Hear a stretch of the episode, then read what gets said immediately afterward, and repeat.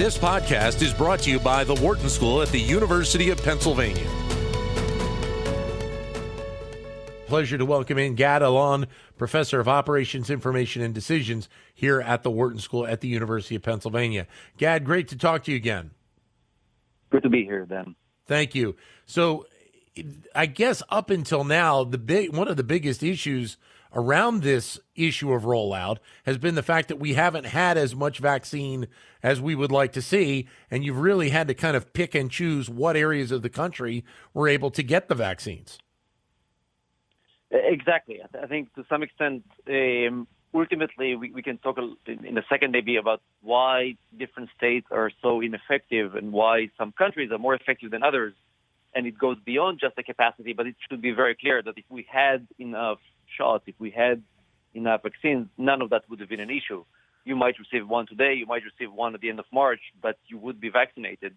That's not the issue. That's not what the situation we're in now. The state of West Virginia, though, in, in this country, is seen as one of the kind of markers that have that have done very well in terms of getting their people inoculated. Correct? So that was actually uh, it's interesting. I actually look at the statistics almost like in a, in a daily basis. Uh, they dropped significantly. West Virginia, they, they're actually number ten. The state that is doing the best is and is being always in the top three is New Mexico. Okay. So New Mexico is currently at 90%. Uh, somehow West Virginia dropped to uh, to only 80%. And when I say 80%, the, the way I measure states is what percentage of the shots that they got were actually administered. Mm-hmm. And the interesting thing there is that you see significant variation across states. Eh, as I mentioned, until a few days ago, eh, West Virginia was around 95%, so I'm not sure where the drop came, but currently they dropped around 80%. New Mexico is always being around 90%, 95%. So you see, and uh, just to give you an idea, in, in our state of Pennsylvania, we're around 70%. Delaware is actually 65%.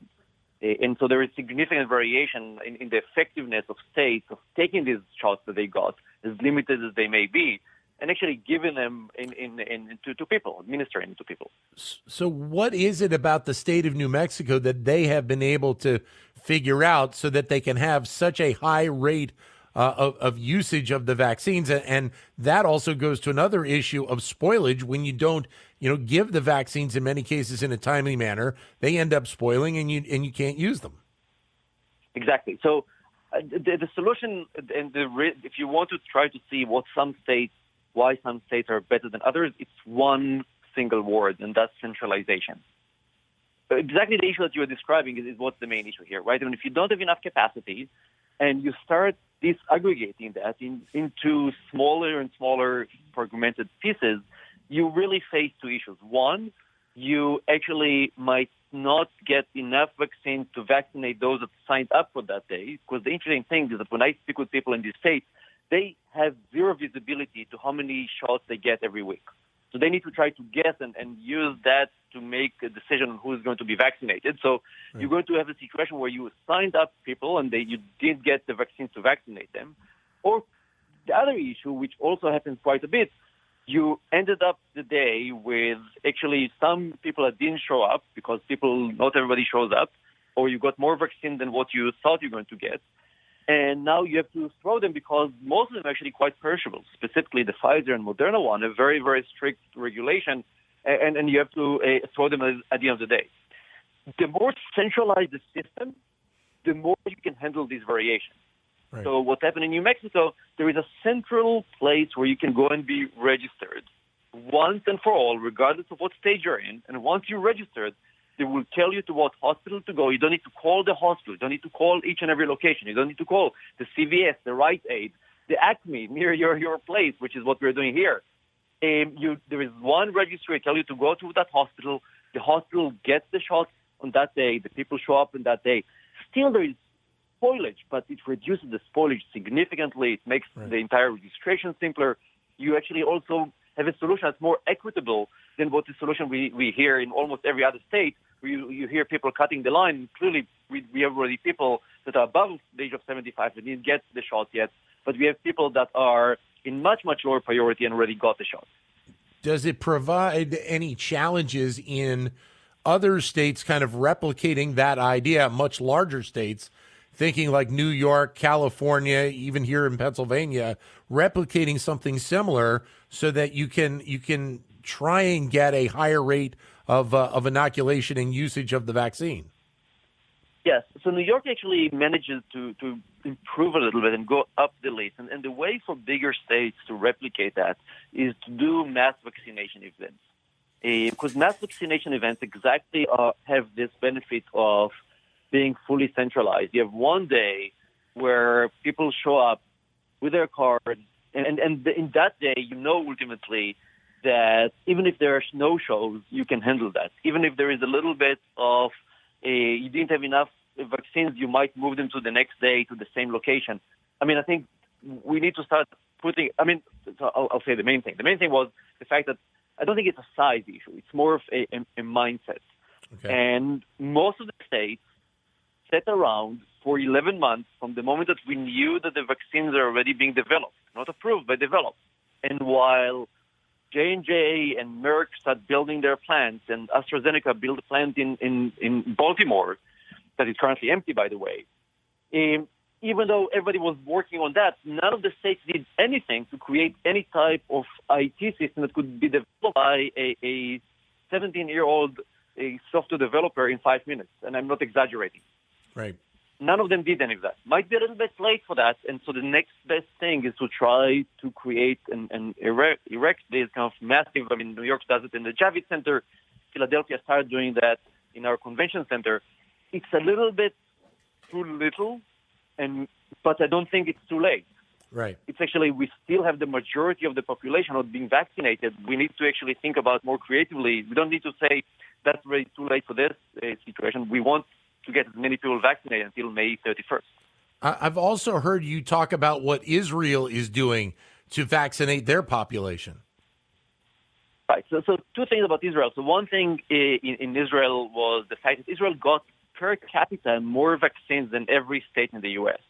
Um, so one is to give them credit for the ability to, to negotiate a deal that is better than what our uh, deal leaders managed to negotiate.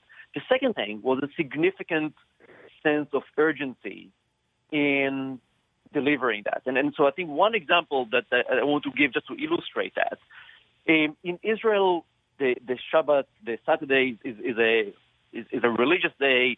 There is no public transportation in that day.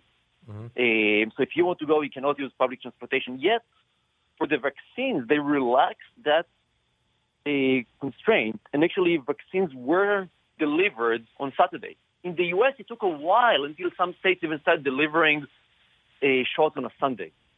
I think the sense of one more thing that happened in Israel is that very quickly to avoid spoilage, started, people started developing Facebook groups to communicate at the end of every day where there are additional shots, so people actually take their car and drive and get a shot.